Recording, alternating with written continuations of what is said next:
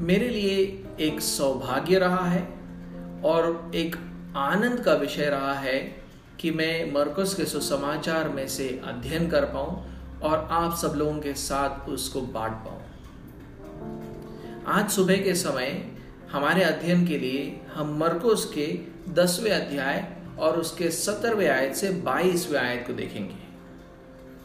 लेकिन इसका संदर्भ समझना ज़रूरी है। मरकुस के आठवें अध्याय और उसके चौतीसवें आयत में यीशु मसीह ने अपने चेलों को और जो भीड़ उनके पीछे चल रही थी, उनको तीन शर्त, शर्तें वो देते हैं, जो एक चेले के लिए बहुत ज़रूरी है। अगर आप वो तीनों शर्त मानने के लिए तैयार हो तो ही आप यीशु मसीह के पीछे चल सकते हो। और वो तीन शर्त ये थे कि आपको अपने आप का इनकार करना है, आपको क्रूश उठाकर चलना है और यीशु मसीह के पीछे चलना है। और खासकर हम जब बोलते हैं कि क्रूश उठाकर चलना है, क्रूश उठाने का मतलब ही यह है कि एक व्यक्ति अपने उद्देश्यों को, अपने आकांक्षाओं को, अपने इच्छाओं को मार दे। सोच के देखिए, एक व्यक्ति जो क्रूज की तरफ़ चल रहा है, वो अपने मृत्यु की तरफ़ चल रहा है। अब उसके कोई उद्देश्य नहीं रह गए हैं, कोई आकांक्षाएँ नहीं रह गई है, कोई इच्छाएँ नहीं रह गई है। वैसे ही एक व्यक्ति जब यीशु मसीह के पास आता है तो उसका पुराना मनुष्य खत्म हो जाता है, वो मर जाता है। लेकिन एक मसीह के लिए वो अंत नहीं, वो एक नई सृष्टि बन जाता है। उसे नया जीवन मिल जाता है। लेकिन वो जीवन यीशु मसीह का है। यीशु मसीह की आकांक्षाएँ, उसका उद्देश्य, उसकी इच्छाएँ हमारी हो जाती है। आज हम मरकुस के दसवें अध्याय में एक ऐसे व्यक्ति से मिलेंगे जो इसके लिए तैयार नहीं था। आप सत्रहवें आयत को हम, आप देखेंगे मरकोस के दसवें अध्याय सत्रहवें आयत, मैं उसको पढ़ूँगा। जब वह वहाँ से निकलकर मार्ग में जा रहा था तो एक मनुष्य उसके पास दौड़ता हुआ आया और उसके आगे घुटने टेक कर उससे पूछा, हे उत्तम गुरु, अनंत जीवन का अधिकारी होने के लिए मैं क्या करूँ? यहाँ पर लिखा हुआ है कि यीशु मसीह अपने मार्ग पर जा रहे थे। ये किस तरफ़ जाने का मार्ग था? यीशु मसीह यरूशलेम की तरफ़ जाने के मार्ग पर थे। लेकिन आप वहाँ पर ध्यान से देखोगे तो यीशु मसीह उससे भी ज़्यादा क्रूश के मार्ग पर थे। उसी लिए वो तैतीसवें आयत में अपने चेलों से कहते हैं, देखो, हम यरूशलेम को जाते हैं। और मनुष्य का पुत्र प्रधान याजकों और शास्त्रियों के हाथ पकड़वाया जाएगा और वे उसको घात के योग्य ठहराएँगे और अन्य जातियों के हाथ से, हाथ में सौंपेंगे। वे उसको ठट्ठों में उड़ाएँगे, उस पर थूकेंगे, उसे कोड़े मारेंगे और उसे घात करेंगे। तो यीशु मसीह जो है, क्रूश के मार्ग पर है। उस समय एक व्यक्ति उसके बीच में आता है और दौड़ कर आता है। लग रहा है कि उसके उसको एक बहुत ही महत्वपूर्ण सवाल यीशु मसीह से करना है। और उसी लिए वो घुटनों पर आकर यीशु के सामने आ, अपने घुटनों को टेकता है। घुटनों को टेकने का मतलब था कि वो यीशु मसीह का आदर करता था। ऐसा लगता है कि ये मनुष्य सोचता है कि यीशु मसीह उसके महत्वपूर्ण सवाल का उत्तर दे पाएगा। देखिए, ये जो व्यक्ति यीशु मसीह के सामने घुटने टेक रहा है, वो कोई साधारण व्यक्ति नहीं है। मरकोस हमें बाईसवें आयत में बोलता है कि उसके पास बहुत धन था। वो बहुत धनी था। बल्कि वो मत्ती के 19वें अध्याय और 20वें आयत में वो बोलता है कि वो एक नौजवान भी था। और लूका के अठारहवें अध्याय और उसके अठारहवें आयत में वो बोलता है कि एक सरदार उससे पूछता है आकर। तो ये नौजवान एक सरदार भी था। तो इसीलिए हम इस व्यक्ति को जो है एक धनवान, नौजवान, धनवान सरदार बोलते हैं, या इंग्लिश में बोले तो रिच यंग रूलर बोलते हैं। ये जो नौजवान था, वो यीशु मसीह से आकर पूछता है कि अनंत जीवन वो कैसे पाए? वो पूछता है, हे उत्तम गुरु, अनंत जीवन का अधिकारी होने के लिए मैं क्या करूँ? देखिए, पूरे मरकोस के सुसमाचार में ऐसा कोई भी एक व्यक्ति नहीं है जिसने आकर इतना महत्वपूर्ण सवाल किया देखिए, अब तक यीशु मसीह के जो सेवकाई थी, उसके दौरान बहुत सारे लोगों ने यीशु मसीह के बारे में अलग अलग विचारधाराएँ रखी थी। कुछ लोग बोलते थे कि ये तो पुनरुत्थान पाया हुआ योहन, बपतिस्मा देने वाला योहन्ना है। कुछ लोग बोलते थे कि वो तो भविष्य एलिया भविष्य वक्ता है। कुछ लोग बोलते थे कि ये और एक और भविष्य वक्ता है जो आने वाला है। और ये व्यक्ति सोचता है कि यीशु मसीह एक गुरु है। फिर से बाकी लोगों की तरह ये भी यीशु मसीह को अपना मसीहा या परमेश्वर का पुत्र नहीं मानता है। ये व्यक्ति ये भी सोचता था कि मनुष्य जो है उत्तम हो सकते हैं या भले हो सकते हैं। खासकर वो ये सोचता था कि अगर परमेश्वर के आज्ञाओं का आप पालन करें तो आप उत्तम हैं। उसके लिए यीशु मसीह जो है उत्तमता का आदर्श था। लेकिन बाइबल हमें सिखाता है कि कोई भी मनुष्य जो है, वो उत्तम नहीं कहलाया जा सकता, क्योंकि हर एक व्यक्ति ने परमेश्वर के खिलाफ बलवा किया है और इस कारण वो पापी है। उसीलिए उसके सबसे भले काम या अच्छे काम या उत्तम काम भी एक एक विद्रोह के हृदय से उत्पन्न हो रहा है। उसीलिए आप अगर रोमियो का तीसरा अध्याय देखें तो वहाँ पर पौलोस देखिए क्या बोलता है। तीसरे अध्याय और उसका दस, ग्यारह और बारह। जैसा लिखा है, कोई धर्मी नहीं, एक भी नहीं, कोई समझदार नहीं, कोई परमेश्वर का खोजने वाला नहीं। सब भटक गए हैं, सब के सब निकम्मे बन गए हैं। कोई भलाई करने वाला नहीं, एक भी नहीं। तो यहाँ पर ऐसा बोला जा रहा है कि एक भी भला व्यक्ति नहीं है, भला करने वाला कोई नहीं है। और तेईसवें आयत में वहाँ पर ऐसा भी लिखा हुआ है कि सबने पाप किया है और परमेश्वर की महिमा से रहित है।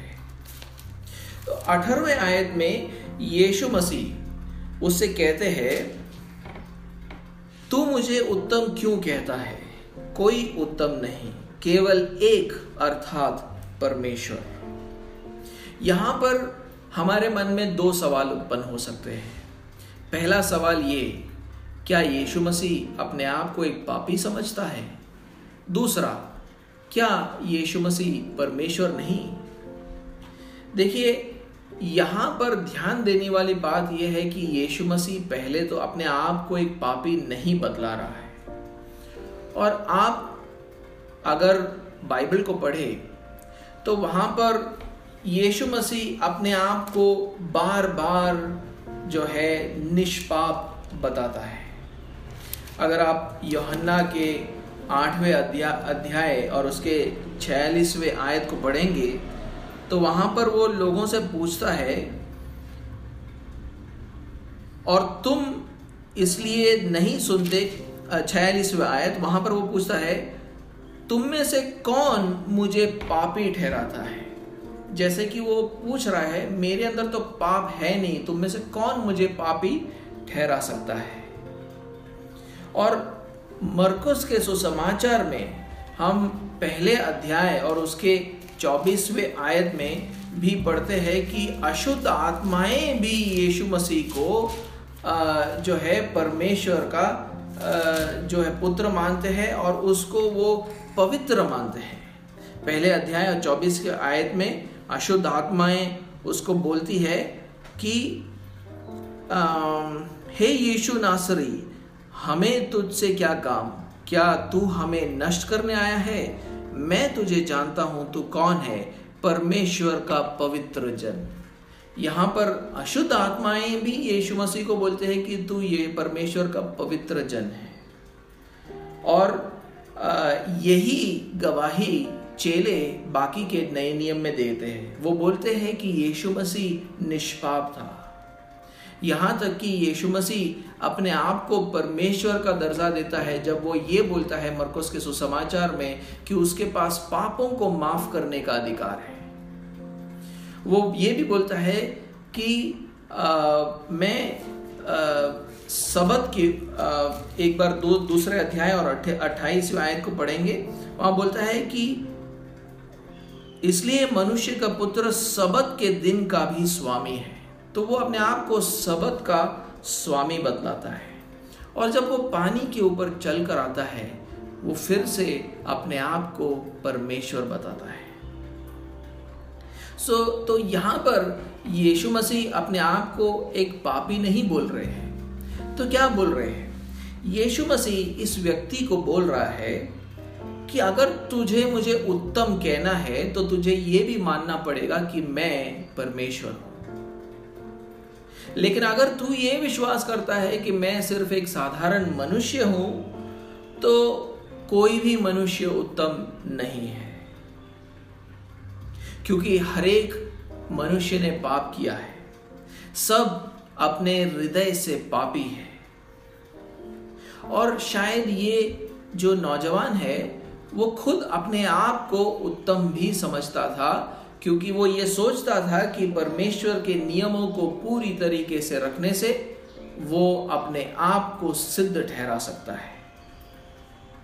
तो यीशु मसीह उसके इस सेल्फ राइचियसनेस या खुद के बारे में जो उसकी गलत धारणा थी कि वो धार्मिक है उसको यहाँ पर ठीक करना चाहता है।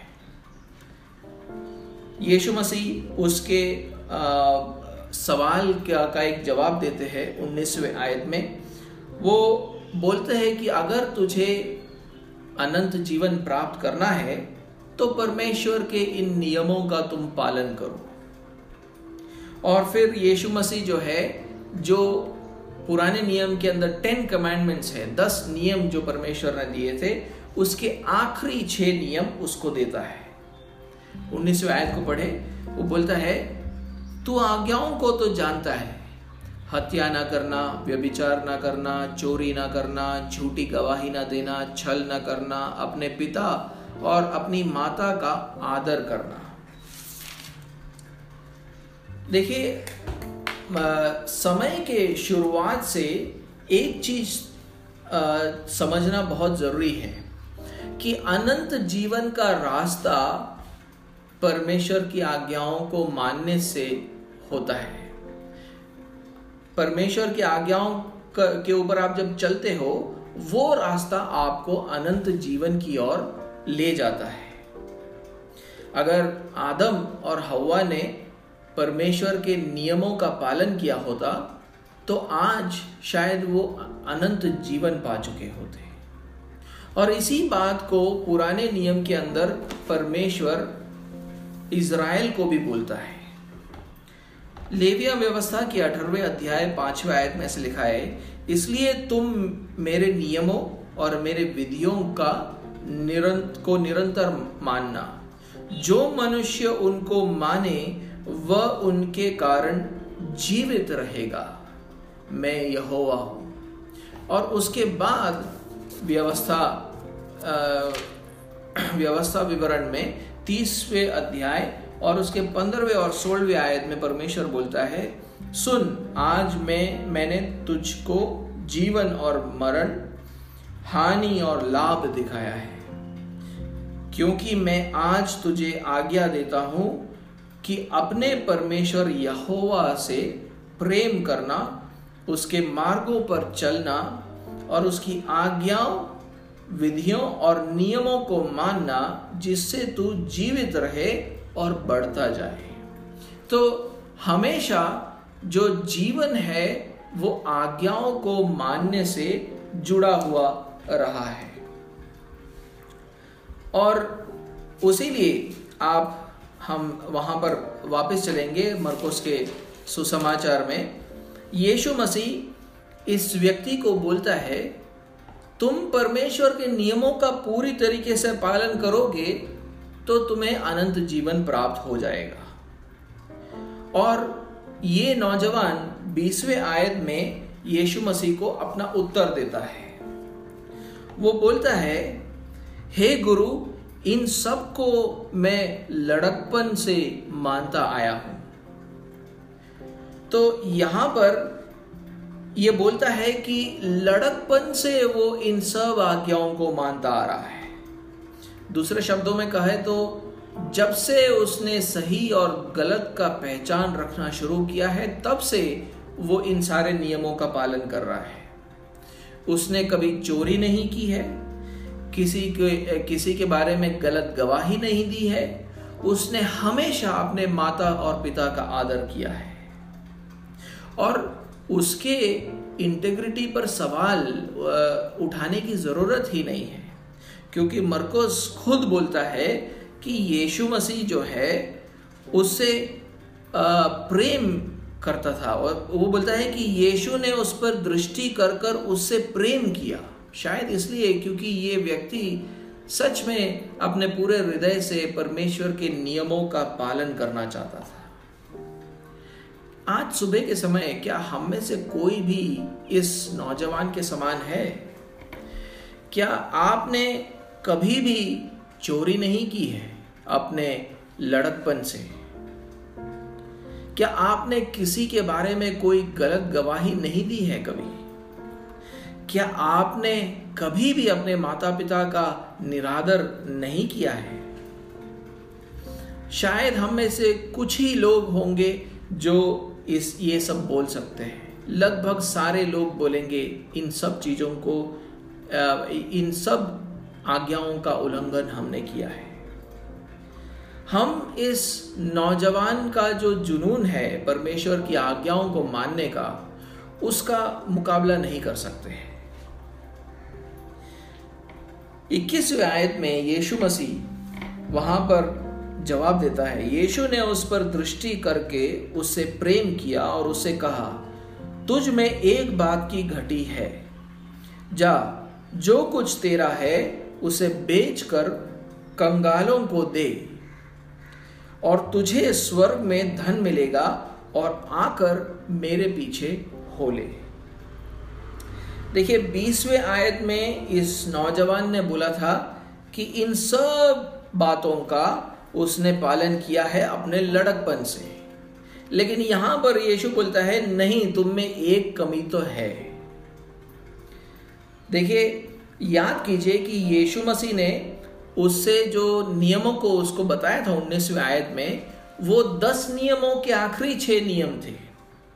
और ये छह नियम जो है, वो कोई भी यहूदी के का जो रिश्ता है दूसरे मनुष्यों के साथ, उन रिश्तों के ऊपर जो है जो है वो कंट्रोल करने वाले नियम हैं। उनके रिश्तों को कंट्रोल करने वाले नियम है। और अगर एक यहूदी अगर परमेश्वर के नियम पर ठोकर खाए तो लगभग ये मुमकिन है कि सबसे ज़्यादा वो इन बातों में ठोकर खाएगा, अपने रिश्तों में। लेकिन दस नियमों के पहले जो चार नियम है, वो उसका और परमेश्वर के रिश्ते को दर्शाता है और उसे क्या करना चाहिए। वहाँ पर वो बोलता है कि हम जो है निर्गमन के बीसवें अध्याय को देखेंगे। निर्गमन का बीसवा अध्याय।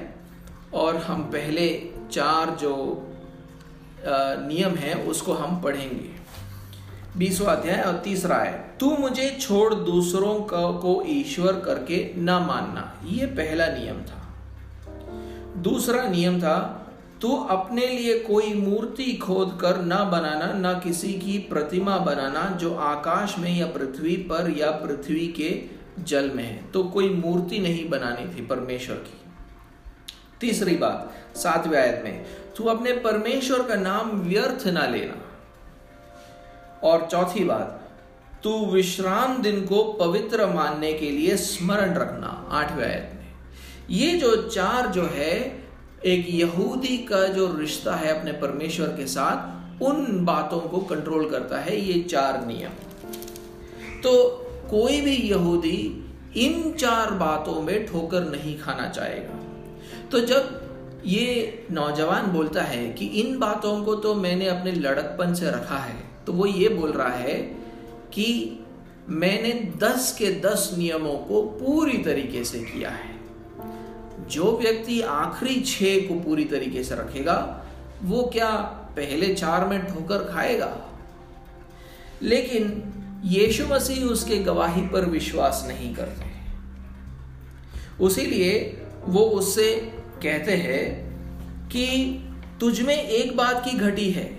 जा, जो कुछ तेरा है, उसे बेच कर कंगालों को दे और तुझे स्वर्ग में धन धन मिलेगा और आकर मेरे पीछे हो ले देखिए आप जो आ, जो बीज बोने वाले का जो दृष्टांत था उसको आप जब पढ़ते हैं तो हम देखते हैं कि अलग अलग लोग सुसमाचार को अलग अलग समय पर ठुकराते हैं।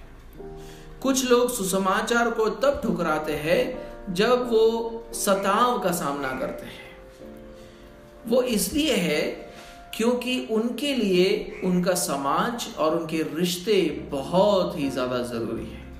वो सताव का सामना करने के लिए तैयार नहीं है, वो दूसरों के साथ रिश्ते बिगाड़ने के लिए तैयार नहीं है, वो यीशु मसीह के लिए इन बातों का बलिदान नहीं दे सकते। उनके लिए समझो, उनके समाज, उनका कुटुंब, उनका परमेश्वर जैसा ही है। दूसरे लोग जो है वो उनके लिए इस दुनिया की जो बातें हैं, वो बहुत ज़रूरी है। हम उसको पढ़ेंगे।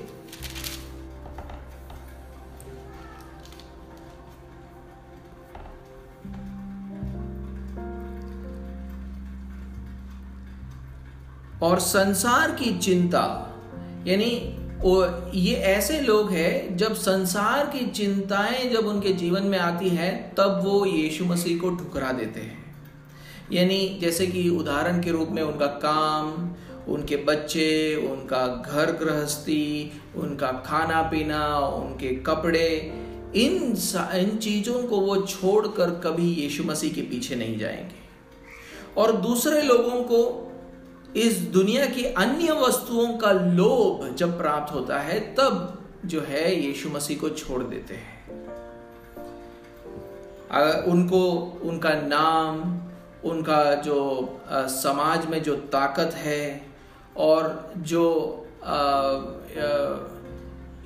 यौन संबंध का जो उनका जो एक एक एक भूख है इन ये सब चीज़ें जो है उनके लिए बहुत ज़रूरी है। ये जो दुनिया के चीज़ों का जो लोभ है, वो जब आता है तो वो यीशु मसीह को छोड़ देते हैं। क्यों? क्योंकि ये सारी चीज़ें उनका ईश्वर है। वैसे ही वहाँ पर एक और लिखा गया है कि जब धन का धोखा आता है तो बहुत सारे लोग सुसमाचार को छोड़ देते हैं या यीशु मसीह को ठुकरा देते हैं। ऐसा ही एक व्यक्ति है ये नौजवान। इस नौजवान के लिए भी धन उसका ईश्वर था। वो धन को अपना ईश्वर मानता था, धन को अपने जीवन में प्रथम स्थान देता था। इसीलिए आप देखेंगे कि यीशु मसीह उसे बोलता है कि उसे अपने सारे संपत्ति को बेचकर गरीबों में बांट देना चाहिए। लेकिन इस नौजवान के लिए उसका धन जो है उसकी प्राथमिकता थी। वो परमेश्वर से ज़्यादा धन से प्यार करता था। और ऐसा करने से क्या हुआ? उसने सबसे पहले और सबसे महत्वपूर्ण नियम को तोड़ दिया। हमने क्या पढ़ा था? निर्गमन के किताब बीसवें अध्याय और उसके तीसरा आयत, जहाँ पर पहला नियम दिया गया था। पहला नियम यह था तुम मुझे छोड़ दूसरों को ईश्वर करके ना मानना। तो अगर आप किसी भी वस्तु को परमेश्वर से ज़्यादा प्राथमिकता देते हो तो वो आपका ईश्वर है। इस नौजवान के लिए उसका धन उसका ईश्वर था। उसीलिए उसने पहले ही नियम को तोड़ दिया है। वैसे ही इज़राइल के लिए जो है, उसका जो सबसे महत्वपूर्ण नियम था, उसको हम व्यवस्था विवरण में देखते हैं। व्यवस्था विवरण के छठवें अध्याय और उसके पाँचवें आयत में, जिसको हम नए नियम में भी देखते हैं, जिसको यीशु मसीह सबसे महत्वपूर्ण नियम बताता है। वो बोलता है, तू अपने परमेश्वर यहोवा से अपने सारे मन और सारे जीव और सारे शक्ति के साथ प्रेम रखना।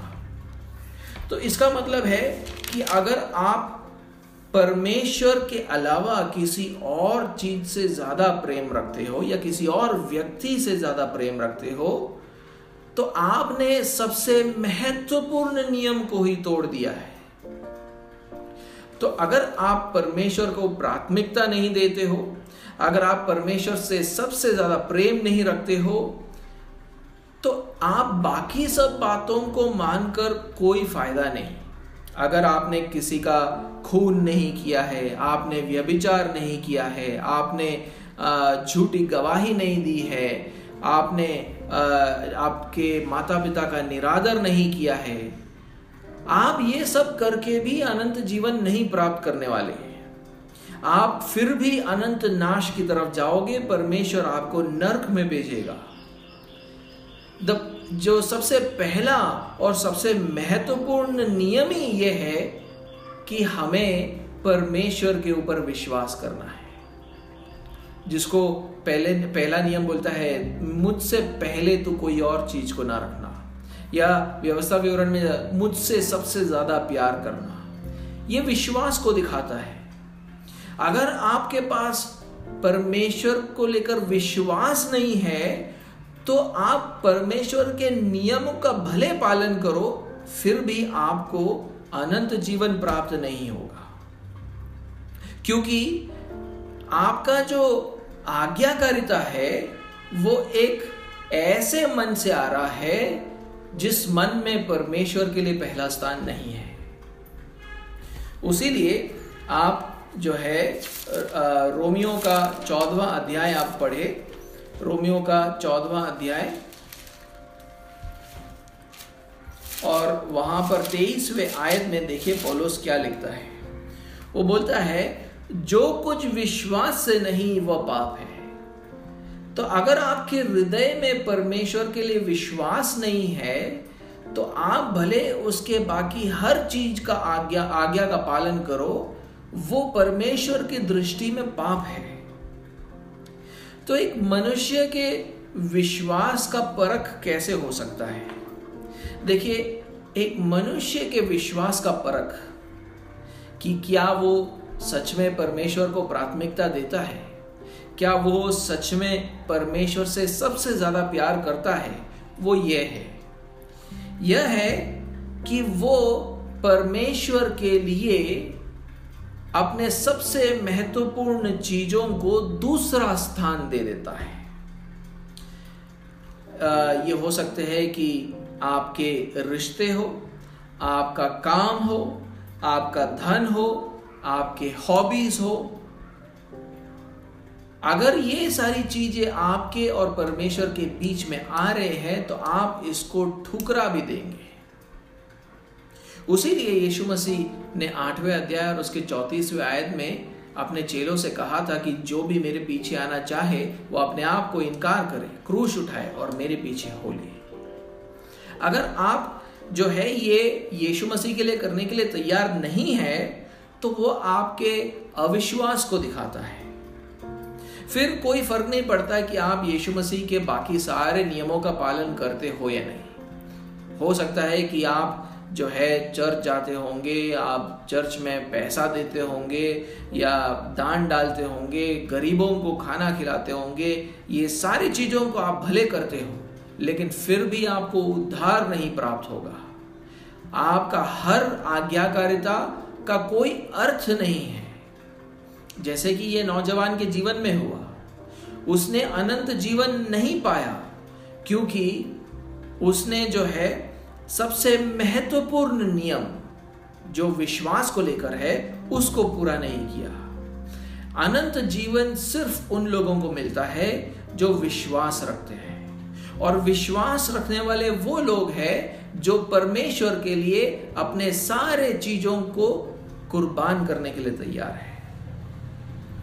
उनका विश्वास उनके धन के ऊपर या इस दुनिया के और कोई वस्तु के ऊपर नहीं है।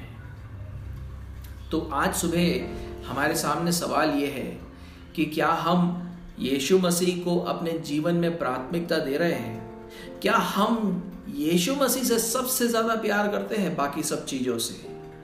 ये हमें सोचना चाहिए। ये बहुत ही गंभीर विषय है। इसके बारे में आप ज़रूर सोचेगा आइए, मैं आपके लिए प्रार्थना करूँ।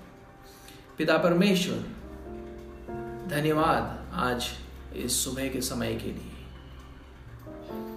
प्रभु जी, आपके वचन के लिए धन्यवाद। आज आपने हमें यह सिखाया है कि विश्वास से ही उद्धार हम पा सकते हैं। विश्वास से ही अनंत जीवन पा सकते हैं। यीशु मसीह के ऊपर हम विश्वास करें तो ही हम उद्धार को पा सकते हैं। अगर हम सिर्फ़ आज्ञाओं का पालन कर रहे हैं लेकिन हमारा हृदय तुझसे दूर है तो इसका कोई अर्थ नहीं। तो प्रभु, हमारी यह प्रार्थना है कि हमारी आज्ञाकारिता ऐसे एक हृदय से ना उत्पन्न हो। प्रभु जी, बल्कि हमारी आज्ञाकारिता विश्वास से उत्पन्न हो। हमारा जीवन हमारे विश्वास से जाना जाए। प्रभु जी, विश्वास तो एक दान है जो तू हमें देता है। तो हमारी ये प्रार्थना है प्रभु जी कि तू हमें वो विश्वास को दे। और उस विश्वास में से आज्ञाकारिता उत्पन्न हो। ऐसे विश्वास रखने से हम अनंत जीवन पाएँगे। धन्यवाद प्रभु जी इस सुबह के समय के लिए। जिन बातों को तूने हमारे हृदय में डाला है, वो आने वाले दिनों में फल को उत्पन्न करे, ये हमारी प्रार्थना है। हम अपने आप को तेरे हाथों में सौंपते हैं। सारी प्रार्थनाएँ तेरे बेटे यीशु मसीह के नाम में मांगते हैं, सुनो, ग्रहण कर पिता। आमीन। प्रभु आपको आशीषित करे।